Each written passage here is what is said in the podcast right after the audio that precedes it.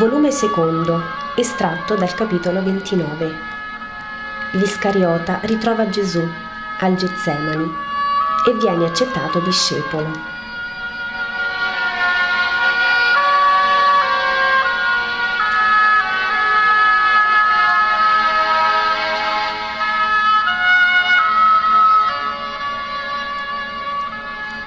Nel pomeriggio vedo Gesù sotto gli ulivi. Gesù è solo. Un uomo scende fra gli ulivi. È alto, vestito di un abito di tinta allegra. Quando vede Gesù fa un atto come per dire eccolo e affretta il passo. A pochi metri saluta. Salve maestro. Gesù si volge di scatto e alza il volto perché il sopraggiunto è sul balzo soprastante. Gesù lo guarda serio e direi mesto. L'altro ripete, Ti saluto, maestro, sono Giuda di Cheriot, non mi riconosci, non ricordi?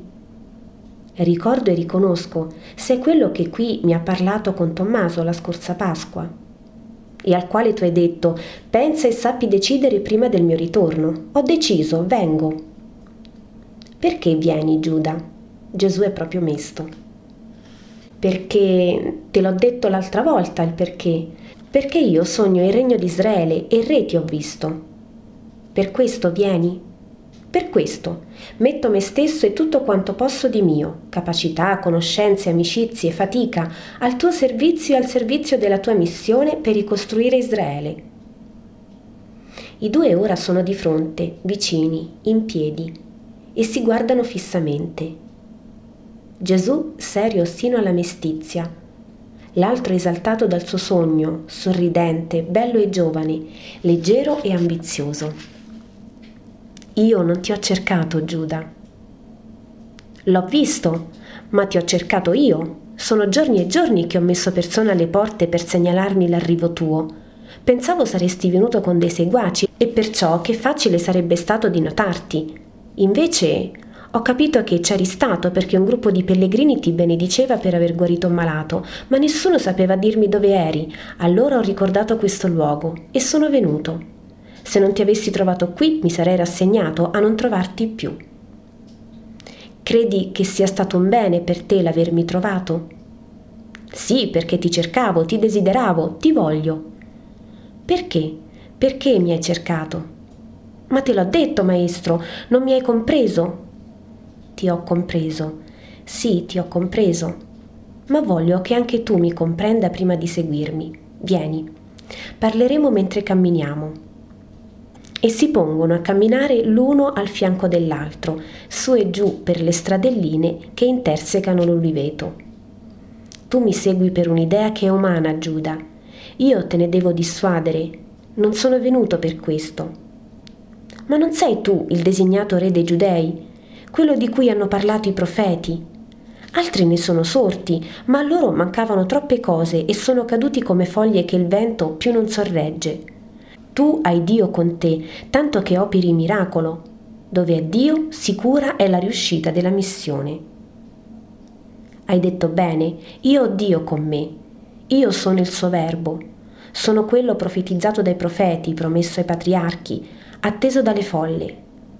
Ma perché, o oh Israele, tanto sei divenuto cieco e sordo da non saper più leggere e vedere, udire e comprendere il vero dei fatti? Il mio regno non è di questo mondo, Giuda. Dissuaditene. A Israele io vengo a portare la luce e la gloria, ma non la luce e la gloria della terra. Io vengo per chiamare i giusti di Israele al regno, perché è da Israele e con Israele che deve formarsi e venire la pianta di vita eterna, la cui linfa sarà il sangue del Signore, la pianta che si estenderà per tutta la terra sino alla fine dei secoli.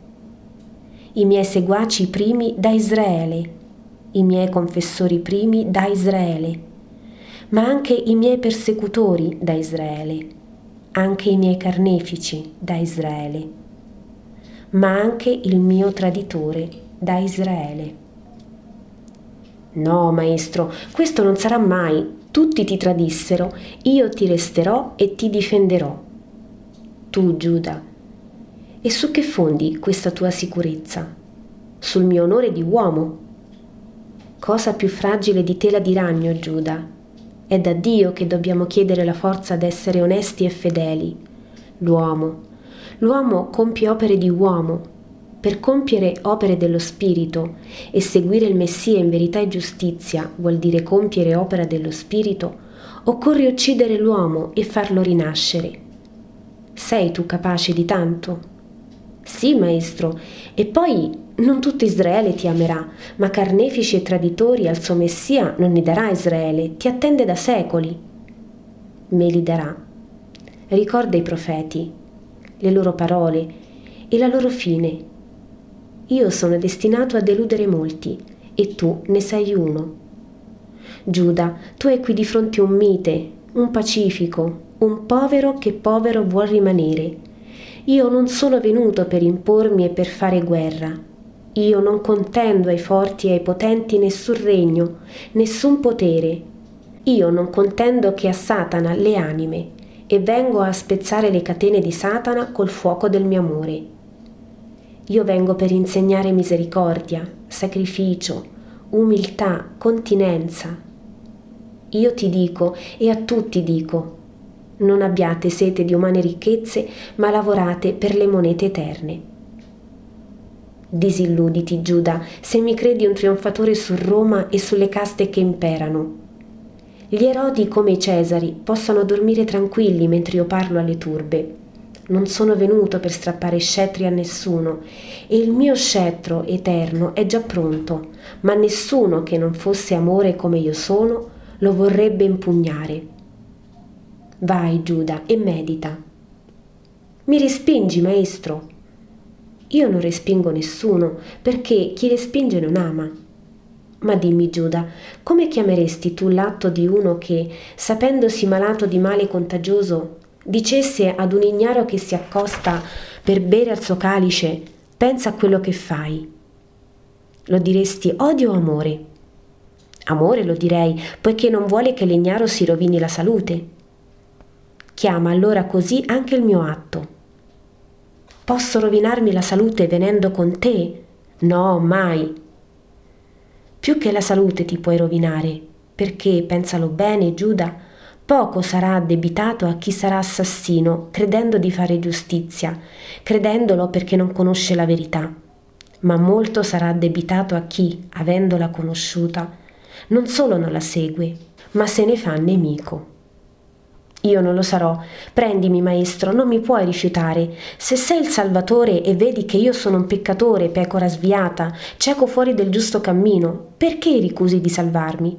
Prendimi, io ti seguirò fino alla morte. Alla morte, è vero. Questo è vero. Poi... Poi, maestro? Il futuro è in seno a Dio.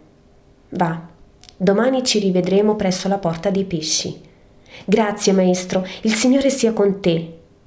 E la sua misericordia ti salvi, dice Gesù. E tutto finisce.